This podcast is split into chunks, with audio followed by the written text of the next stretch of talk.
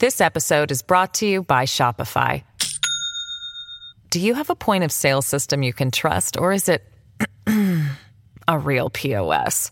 You need Shopify for retail. From accepting payments to managing inventory, Shopify POS has everything you need to sell in person. Go to shopify.com slash system, all lowercase, to take your retail business to the next level today. That's shopify.com slash system. Hello, everybody. This is Marshall Poe. I'm the editor of the New Books Network. NBN listeners like to read books and buy them. So we thought we'd tell you that right now, our friends at Princeton University Press are having a remarkable site wide sale. You can get 50% off books, including ebooks and audiobooks, with the code 50, F I F T Y, at checkout until May 31. You can save some real money on Princeton University Press books. I encourage you to go there and check it out. Welcome to the New Books Network. Hello, everybody, and welcome to the New Books Network podcast.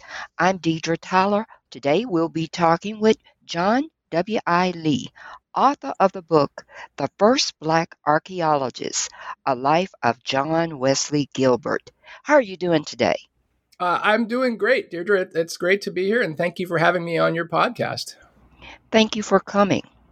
I wonder if you could begin the interview by saying a few words about yourself and how you became interested in this project. Okay. Uh, well, I am a professor of history uh, at the University of California at Santa Barbara. Uh, I am originally from Hawaii, but I have been here in Santa Barbara for 22 years. Uh, and my main field is actually ancient history. Uh, I uh, usually write um, and publish about ancient Greece and Achaemenid Persia, which is the first empire of ancient Persia. Uh, and I, I, became interested in Professor Gilbert's story um, really by chance uh, because I was looking for a side project to distract me uh, from a very difficult slog through some uh, secondary literature on ancient Persia. Uh, and I realized that Professor Gilbert and I had been students at the same school uh, which is the American School of Classical Studies at Athens. It's a, a research institution uh, in Athens, Greece, uh, that was founded in 1881. Now, I thought this was interesting when you talked about um, Gilbert as a seven year old. You found a Freedman's Bank account. Tell us about that story and his teacher. Oh, that is a, it really is a wonderful story. And I start the book um, with the story of a young boy going to the Augusta branch uh, of the Freedmen's Bank to, to open, open an account.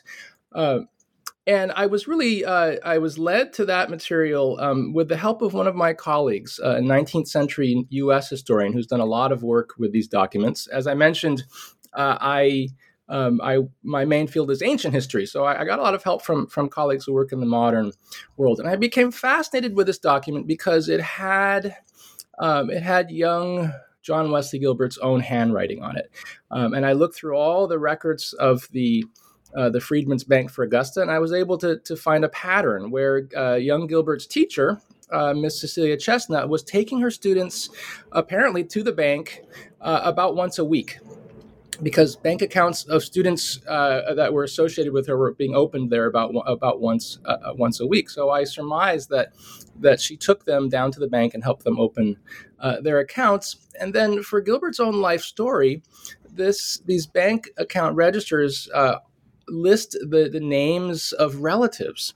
Uh, and that was sort of my first clue into finding his family origins because his account register listed not just his teacher, but it listed his mother's name and the names of his uncles. And I was able to take those names and work backwards uh, into uh, the times of slavery and find those names in slave owners' documents. Uh, and, in that way, to trace Gilbert's family and his ancestors, actually all the way back to the 18, 1820s, uh, I was able to do that.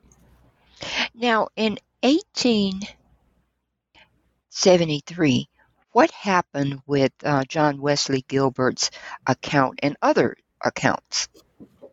So there, there was, uh, and some listeners of your podcast may know this. There was a financial crisis uh, in the United States, and uh, the Freedmen's Bank um, had been very successful, uh, but it also had suffered from poor management and speculative investing. Uh, and as a result of that 1873 crisis, uh, the bank eventually had to shut its doors. Uh, and by 1874, the depositors, most of them had lost all of their all of their savings. And for Gilbert's, you know, for young Gilbert and his family, this was a really, I think, a a, a, very difficult blow because they must have, have put their savings into this account. Uh, many uh, uh many families did, and perhaps both of his um, his mother and and his stepfather had also deposited their earnings there, and they did not have a way to to get that money uh, back after the collapse of the bank. Now, you talked about a slogan in the book, We Are Rising. What did that mean? Uh, yes, that the, the, the, slogan "We Are Rising" appears in several uh, different uh, forms. The most famous, uh, most famous instance of this, excuse me, uh, is when General O. O. Howard, who um, was a leader of the Freedmen's Bureau and, and efforts to advance post Civil War Black education in the South, visited a school in Atlanta, and he asked the young, uh, the, the, the, children there who were, uh, I guess, elementary school, middle school uh, students, what shall I tell the children in the North about you? Uh, and a young boy stood up and said, Tell them we are rising, uh, by which he meant we are rising into knowledge and in, into education. And this became a, a rallying cry uh, for young and old, for men and women, for boys and girls, uh, for all African Americans after the war who were seeking uh, to gain an education. Uh, and into the 1890s, we find this term uh, as, a, as a slogan. We find it in poetry and sermons uh, and elsewhere. Now, you, you had a story about a black student who was shot in December of 1870. Why is this significant in telling the story of John Wesley Gilbert? Oh yes, that's a very it's a terrible story. Uh, uh, the, the, student was a student at a school uh, in Augusta called the Augusta Institute, and it had been uh, the Augusta Institute had been set up um, with the sponsorship of Northern Baptist, the American Baptist Home Mission Society. And the school had been fairly successful uh, and had found a location right in the center of Augusta. It had support from uh, some of the leading members of Augusta's uh, population, both black and white Baptists. Uh, but the assassination of this student, who his teacher called him a dear, devoted, inoffensive man, um, I ref- reflects, I think, the the feeling of other Augustans that that education, uh, and especially the kind of higher education that Augusta Institute uh, was offering, uh, was not something that that they wanted to see Black people uh, having. And this, uh, the killing um, of this student, um, resulted in the temporary closure of the school as the the uh, the white professor had to flee town, um, and it wouldn't be till until sometime later that a, a South Carolinian a man named Joseph Thomas Robert would would be able to reopen uh, the school and to uh, continue uh, educating uh, African American students as preachers and as teachers. Now, his life at Paine College. Tell us a little about his life there.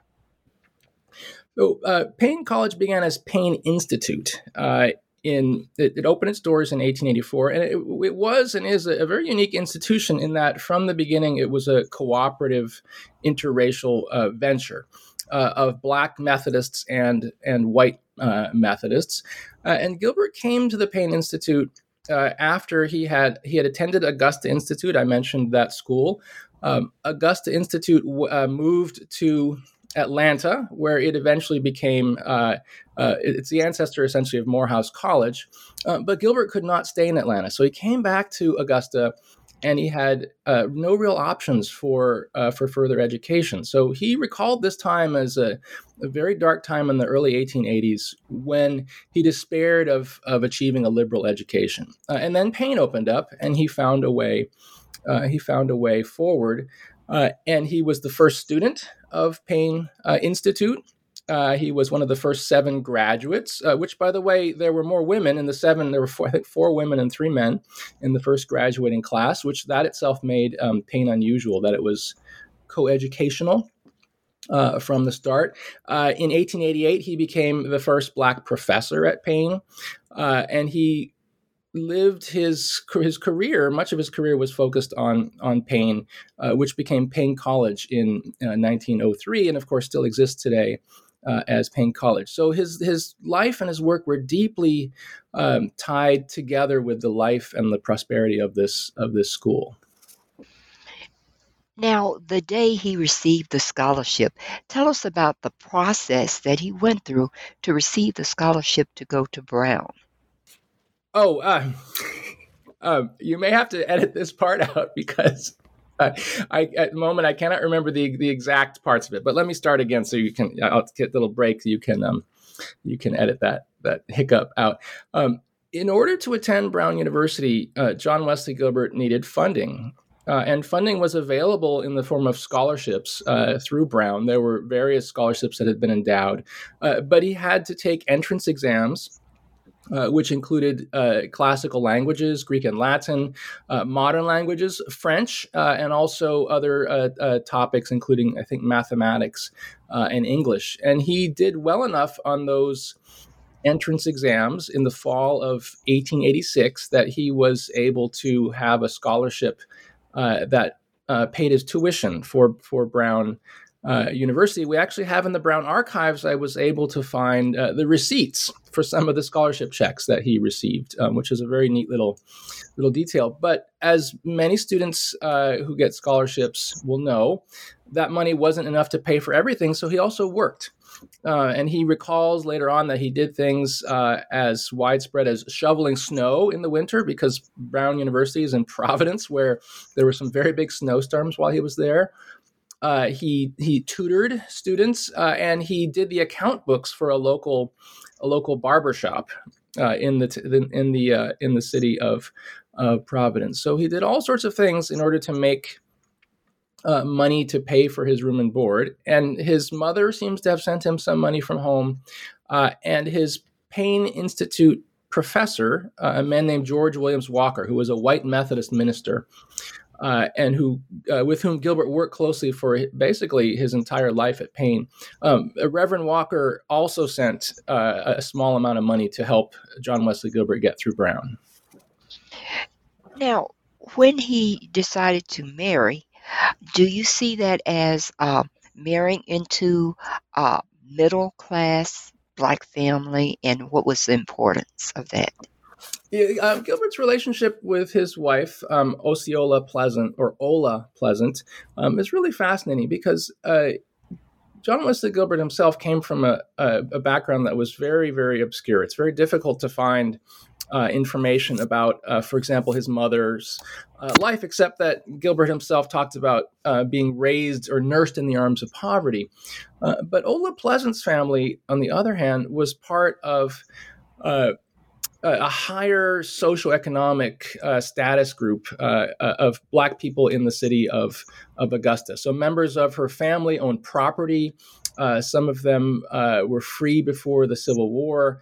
Um, they had family resources uh, in a way that Gilbert did not when he was when he was growing up. Uh, so certainly uh, Gilbert's uh, marriage to Ola uh, was for him a marrying up, but I also think it was a marriage of the uh, of the minds, I guess, because she was also interested in education, and she studied at Fisk University in Nashville. Uh, and she also worked as a teacher. Um, so I, I, think they they had a their personal relationship. I think was founded on their their shared interest in teaching and education. Uh, and I even have found an instance where they went to a, a teachers conference together, which I think is quite interesting. Robert Rules of Order. Tell us about that in John Wesley Gilbert. Yes, um, that is a, a, a, Robert's. The story of Robert's Rules of Order is a quite an interesting one. Uh, I mentioned that the Augusta Institute, which later uh, became the ancestor of, of Morehouse College, um, was led by a, a South Carolinian, uh, a white South Carolinian named Joseph Thomas Robert. Uh, now, Robert had been a slave owner, but he was uh, he developed very strong anti-slavery convictions, and as he entered the ministry, uh, he freed his slaves, and he eventually he moved uh, his family north to Iowa because he didn't want his his children to grow up where there was slavery. Uh, but much of his family uh, fought for the Confederacy, and some of them were very strongly pro-Confederacy, including uh, J.T. Robert's own his own wife. But there was one exception, uh, which was Roberts, uh, J.T. Robert's son, Henry uh, Robert, uh, Henry Martin Robert, who was a West Point graduate and who fought in the Union Army. Uh, and in the 1870s, H.M. Robert published a book of uh, rules for parliamentary procedure and of uh, uh, guidelines for public speaking and public oratory. And that was the first edition of the book that we know today as Robert's Rules of Order. Uh, and H.M. Robert gave, uh, it seems, maybe about 10% of the first print run of Robert's Rules of Order to his father. And his father used it as a book for students uh, in uh, possibly in Augusta, but certainly in, in Atlanta. So, uh, to bring the story back to John Wesley Gilbert, that means that John Wesley Gilbert and his fellow students uh, at Augusta Institute and Atlanta Baptist Seminary, the ancestors of Morehouse, were among the very first Americans uh, of any race or any background to use what is today, I think, an iconic handbook um, that is the you know the Robert's Rules of Order are used widely throughout the country, and and Gilbert was one of the first people to uh, to use that book, and it also explains, I think. Why he was such a good public speaker. That from early on, he had a lot of practice uh, in parliamentary debate and the rules of procedure, uh, and that is connected with his, his, his use of Robert's rules. Now, you talk about George William Walker. Was he really like a mentor to John Gilbert's life? Yes. Uh, so George Williams Walker, uh, also a South Carolinian, is a really fascinating uh, figure. He came from a very prominent family uh, in the uh, white Methodist denomination uh, called the Methodist Episcopal Church South, or MECS. that denomination, by the way, doesn't no longer exist independently today. It was absorbed into what is today the United Methodist Church. but George Williams Walker, he studied to be a, a minister uh, and he was ordained, but he had a real skill for languages. Uh, he was he loved to read Greek for fun. Uh, he loved English literature, especially Shakespeare. And in 1884, he became uh, one of the very first professors of Paine Institute, uh, just at the time when John Wesley Gilbert was becoming the school's uh, first student. And these two men appear to have have become uh, uh, close very very quickly. I think Walker recognized that Gilbert had a gift for languages, uh, that he had a drive for education, uh, and for the next several decades they would work uh, very closely together. First as teacher and student, then as colleagues in. In, in Paine Institute and Paine College, basically until the time that Walker Walker died in in 1911, and Walker undertook his his uh, his efforts at Paine in the face of of a lot of opposition, even from his family. A, a story that I tell in the book uh, is that uh, Walker's mother said, "It's a noble work you were doing uh, with this school, but I wish that some other mother's son were doing it." And can you imagine being a mother and telling that to your to your son? Uh, Walker's fiance said, "If you don't quit working at Paine, we'll, we'll, we'll um, our engagement is over." And he said, "Okay, well, um, uh, our engagement is over," and he continued to work at at Paine. And not just John Wesley Gilbert, but I virtually, not without exception, every account I've read from a Paine graduate or a, a, an alumna or alumnus recalling uh, Walker in later years is, uh, without exception, praises him um, as a man who lived the highest standards of education uh, and who believed in, in true true equality uh, for all people. Now, how did he get to Greece? What was that story? Ah, okay. Uh, these are great, Deidre. By the way, these are great questions. You are we are going systematically through the book. Thank you. Uh, and um, I hope I'm not speaking too quickly or giving you too much or too little detail. So you let me know if, if I need more. Just right. Okay, terrific. So, um, how John Wesley Gilbert uh, was a student at Brown University from 1886 to 1888, and uh, during that time, he formed a close tie with his Greek professor, a professor named Albert Harkness, who nobody has heard of Albert Harkness today, but in the 1870s, he was extremely famous uh, as a Greek scholar. He was a leading academic in the U.S. And Albert Harkness was also uh, a founding member of a new research institution uh, in Athens, Greece, and it was called the American School of Classical Studies at Athens. Uh, and the American School had been founded in 1881 by basically a consortium of American northeastern U.S. colleges and universities to send Americans to Greece, where they could do uh, research in in classical languages, um, Greek literature, uh, archaeology, and and history. Uh, and so it was through Albert Harkness that John Wesley Gilbert first learned about the possibility of going uh, going to Greece. Uh, but in the 1880s, you know, Greece was a long, long way uh, away from the United States. Um, nobody went there for tourism. Uh, if you think about Greece today, it's sun and sand and beaches in the summertime. Um, that was there was no tourist industry.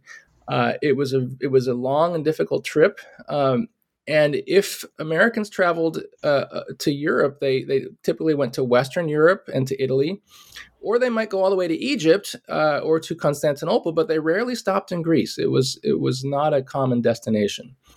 Uh, and Gilbert must have talked with uh, with Albert Harkness at Brown, and they kept in touch when Gilbert returned to Augusta to take up his job at Paine Institute. Uh, but eventually, Harkness was able to find funding, a fellowship uh, from Brown University that would enable uh, John Wesley Gilbert to go to Greece and spend an academic year there uh, as a member of the American American School, and that's what Gilbert did in, in 1890 uh, to 1891, and that made him the first African American student of the American School, but also one of the first 50 Americans of any background uh, uh, or any uh, any background or any ethnicity or any race, any gender, in fact, um, to go to Greece and to do professional uh, scholarly work there. I thought it was very interesting in how he described himself on the passport. No straight. Tell us about that. Was that telling us something about his identity? That is a, a, a, it's a terrific question about his passport. And you'll have to excuse me, I'm going to sneeze for a moment. Uh,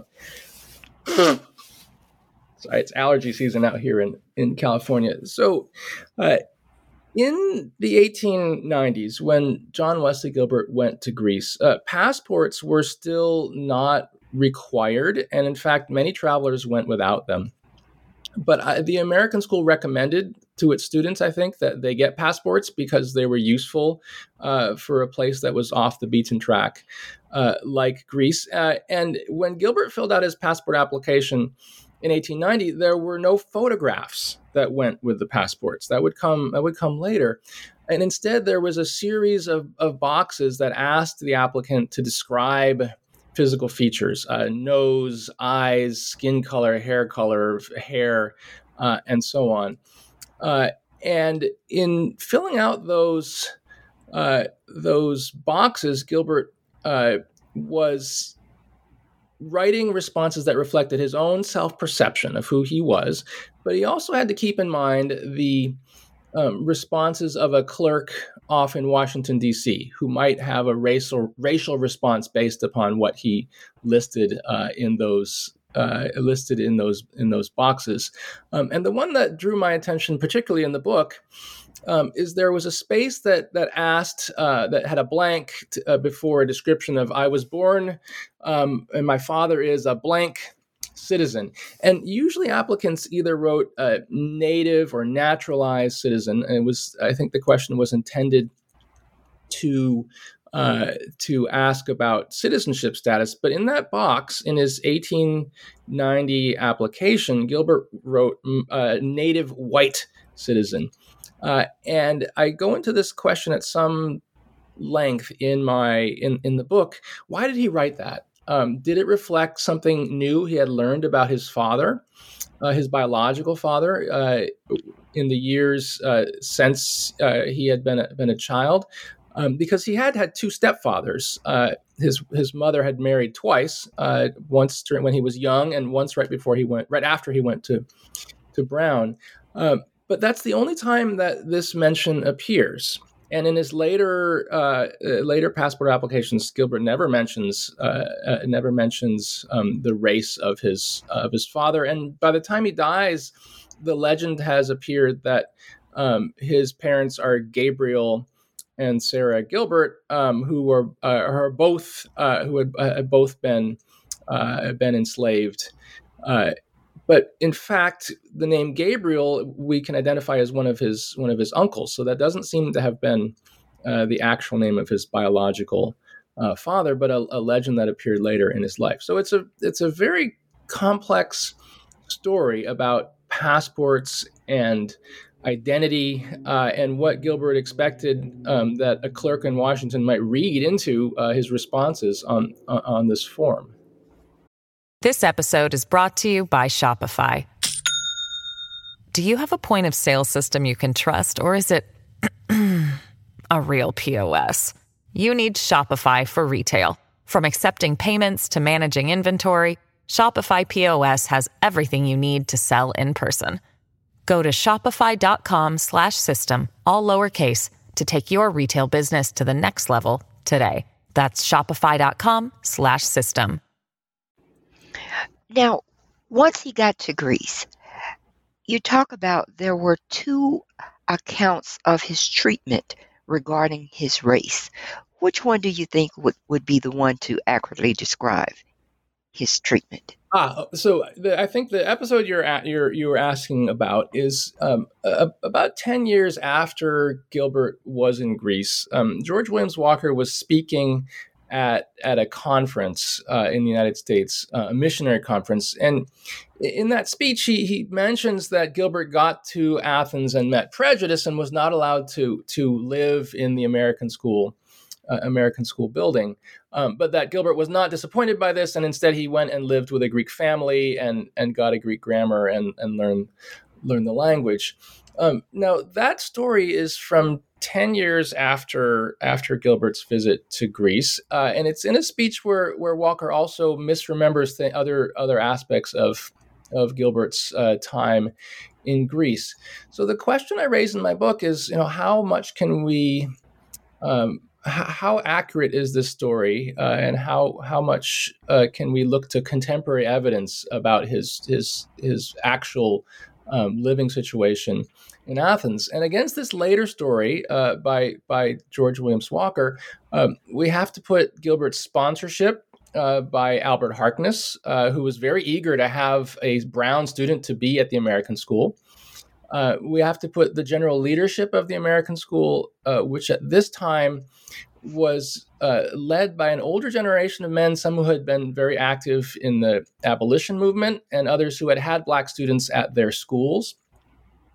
Uh, and and and we also have to consider the position of Gilbert's professor, uh, a man named Rufus Richardson from Dartmouth uh, uh, from Dartmouth College. And in his his private letters, Rufus Richardson treats Gilbert just as the other three students who are there. Uh, and there's no indication either from Richardson's private correspondence uh, or from a later account by one of the of Gilbert's classmates that any distinction was made about uh, made about Gilbert. And I again I go into this in, in, some in some detail in the story, but I think a plausible explanation is that Gilbert got to the American school early before it was open, and this happened to another student, to Andrew Fossum, and the caretaker said, "You can't stay here; you have to go away." Uh, and Gilbert found a room in Athens, and that's exactly what happened to Andrew Fossum. And I think that a likely explanation is that Walker may have misremembered uh, uh, something Gilbert wrote him in 1890 and then told it told the story in a different way uh, at that conference in in 1901 uh, because the story of his being excluded from the American school building really doesn't stack up against uh, the contemporary evidence we have for the school's leadership uh, and the private documents, private letters that we have from the from the professor at that time. What was John Gilbert's best find in Greece? Ah, that's a wonderful question. So, when people think about archaeology, they, and especially if they're not familiar with the, the world of scientific archaeology, they are likely to think of you know finds as treasure, right? Something gold, um, a marble statue, um, uh, painted pottery, and and in his work at the ancient Greek city of Eretria. Uh, Gilbert, in fact, did uh, take part in the discovery of many such items. Um, part of the American School's work at Eretria was to excavate uh, tombs that had gold jewelry and had fine pottery, and they found pieces of sculpture. But actually, his greatest find was not that at all, but it was um, a, a, find that he made along with his white classmate John Pickard uh, was about the topography and the history of the ancient city of Eretria. Um, ancient authors, uh, especially the ancient geographer, a, a, geographer named Strabo, had suggested that Eretria had been moved, that the city had moved uh, over time.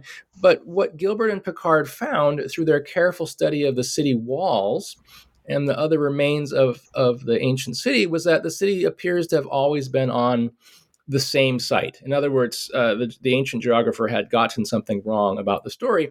Uh, and they made that conclusion in 1891 uh, after their their their survey, Gilbert and Pickard did, and the Greek and Swiss excavations that have continued uh, since the 1960s have shown that they were right in their essentials. That um, Eretria did not move locations. During the historic period. And so it, it's, uh, in that sense, his greatest find is not an object, um, but it's a clearer understanding of, of the, the, the, location of this ancient city of Eretria. While in Greece, he had a major family event to occur. What does this tell us about the dedication of his family to his work?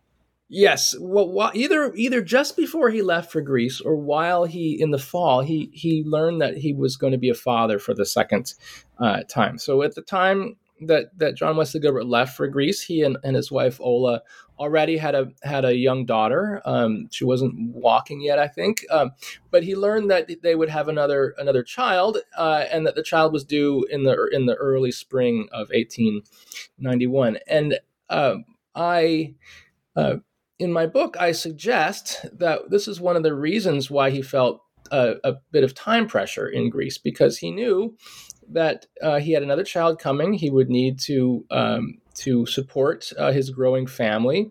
Um, he wanted to be back there, uh, perhaps in time for the child's uh, the child's birth, and it meant that his possibility of spending you know two years in Athens, which at, at one point um, it was thought he might spend two years there instead of one year. Uh, that he'd have to get a lot of work done uh, done quickly, and I think that ex- that helps to explain um, why he was so focused on his work while he was in Greece, because this was the time of his life where we would have to do scholarship and to to uh, work through the reading list he had been assigned for his graduate studies at Brown University, uh, and he knew that when he finished that list and he got that master's degree from Brown, um, it would be a great achievement. It would open the way to higher pay, maybe to new job opportunities, uh, and so the the the the fact of his growing family, I think, um, uh, pushed Gilbert to be even more focused and dedicated than he than he normally uh, was. And he was a pretty, I mean, he was a very very dedicated and very focused individual uh, when it came to education, as we can see going back all the way to his his Freedmen's Bank uh, record. Tell the audience about his publishing history. Uh, he has Gilbert has a well uh, maybe the first thing I would tell the audience about Professor Gilbert's publishing history is that uh, we do not have uh, the entirety of what he what he published because he certainly wrote uh, uh, articles and essays that were destroyed uh, either when the archives of of Paine College were burned in 1968 or some of the archives were burned or that were published in African American newspapers in Georgia that don't survive for us. And the, the key, the crucial one is the Georgia Baptist, um, which was an Augusta based newspaper. It was highly respected, but the issues for the 1880s have almost all perished, and the issues when he was in Greece uh, have perished. So we don't have the entirety of what he wrote. Uh, but we do have a wide range of publication, um, starting with an essay he wrote at Brown uh, on Shakespeare uh, and uh, the authorship of Shakespeare's plays, which shows his interest in English literature. Uh, we have uh, letters he wrote from Greece that survive as quotations in uh, in other newspapers beyond Georgia. We have a report that he wrote that was published in the American Journal of Archaeology, which is a flagship journal uh, of of American archaeological study, and he was the first African American author uh, to be published in that scholarly journal. Uh, and then in the rest of his life, we have um, a large number and a very varied number of of speeches uh, and essays uh, and articles about about topics, everything from education uh, to advocacy for for civil rights uh, uh, in the, in Georgia and the United States. Uh, and later, he has we have things he wrote based on his experience as a missionary in in the what was then the Belgian Congo. Uh, in the 19 around 1915 he was uh, becoming interested in in sociology and sociological questions of urban health and housing um, so although we do not have everything he wrote um, here was a scholar of classics uh, who, who, wrote about things greek and and uh, mostly Greek, uh, maybe a little bit less Roman, um, who was interested in English literature, who wrote about Shakespeare, uh, who wrote about uh, topics of the day and was an advocate for his community um, uh, and for African Americans at a national level, uh, and who wrote about his experiences as, as a missionary. So it's a fragmentary record, but it really shows him writing in many different different areas of, of his endeavors. Now, the mission work in Africa and the legend that he contracted sleep sickness. Tell us about that. So, after Gilbert uh, passed away in 1923, the story went around uh, that he had succumbed to, to sleeping sickness. And there are actually two different forms, there, there, there are two different types of sleeping sickness.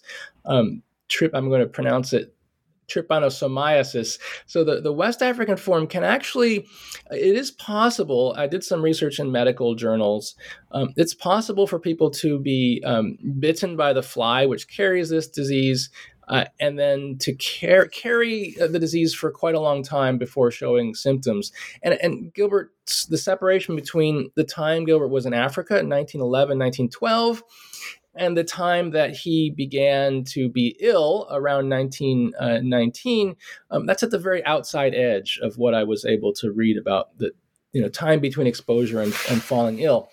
Uh, but this story uh, was repeated by by a number of people including uh, john hope um, who had been a student of gilbert's um, and is famous uh, as a southern educational leader um, the first black president of morehouse uh, morehouse college um, and Hope, as a young man, had known had known Gilbert, but they hadn't been close in later life. So Hope was one of the people who who mentioned this story. But what I found in my book was another story, and a story that that was not preserved in the the tradition. Um, was that uh, John Wesley Gilbert and Ola had a had a car, and they loved to go driving, and they would drive uh, drive uh, in Georgia for. Um, relaxation for recreation to tour the countryside, and they got in a car accident and the car accident was so bad that that Ola had an arm amputated. She was in the hospital for two weeks. And I close my book by by noting that Gilbert also seemed to have suffered some effects from this, because if you look at his handwriting in the the, the surviving um, trustees' minutes of Paine College, you can see his handwriting begins to, to deteriorate, and um, it seems to indicate that he suffered some sort of of after effect of that car crash. Maybe uh, you know a blow to the head, a traumatic brain injury.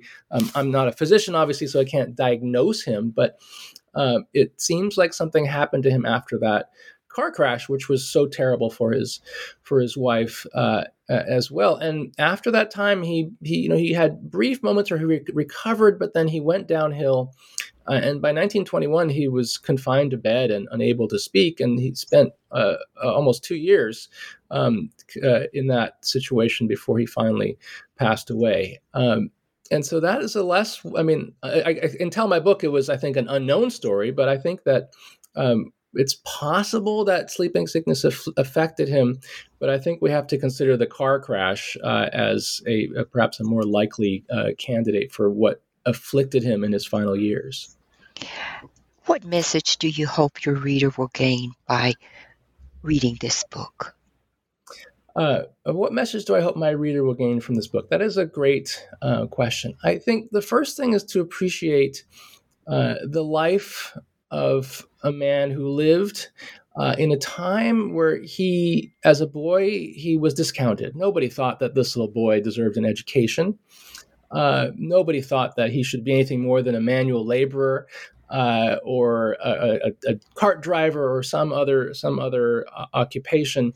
Um, and in the face of, of racism and segregation and violence, which, by the way, increased as his life went on. I mean, the 1870s and 1880s were a period when Jim Crow had not set in.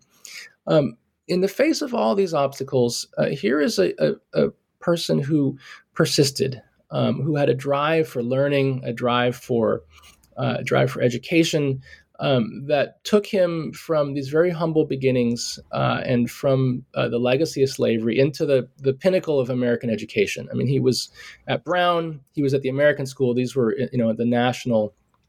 Uh, he was at the national uh, edge of education and classical um, studies, and he wasn't just a scholar. I think beyond that, you know, he was deeply devoted to his community uh, and to his church, uh, and he was a humble person from the accounts we have who had friends of all different social ranks and classes. Uh, and he, he believed deeply in, in service. Uh, and that shows in his work at Paine College, uh, shows in his missionary endeavors, his civil rights work, and so on.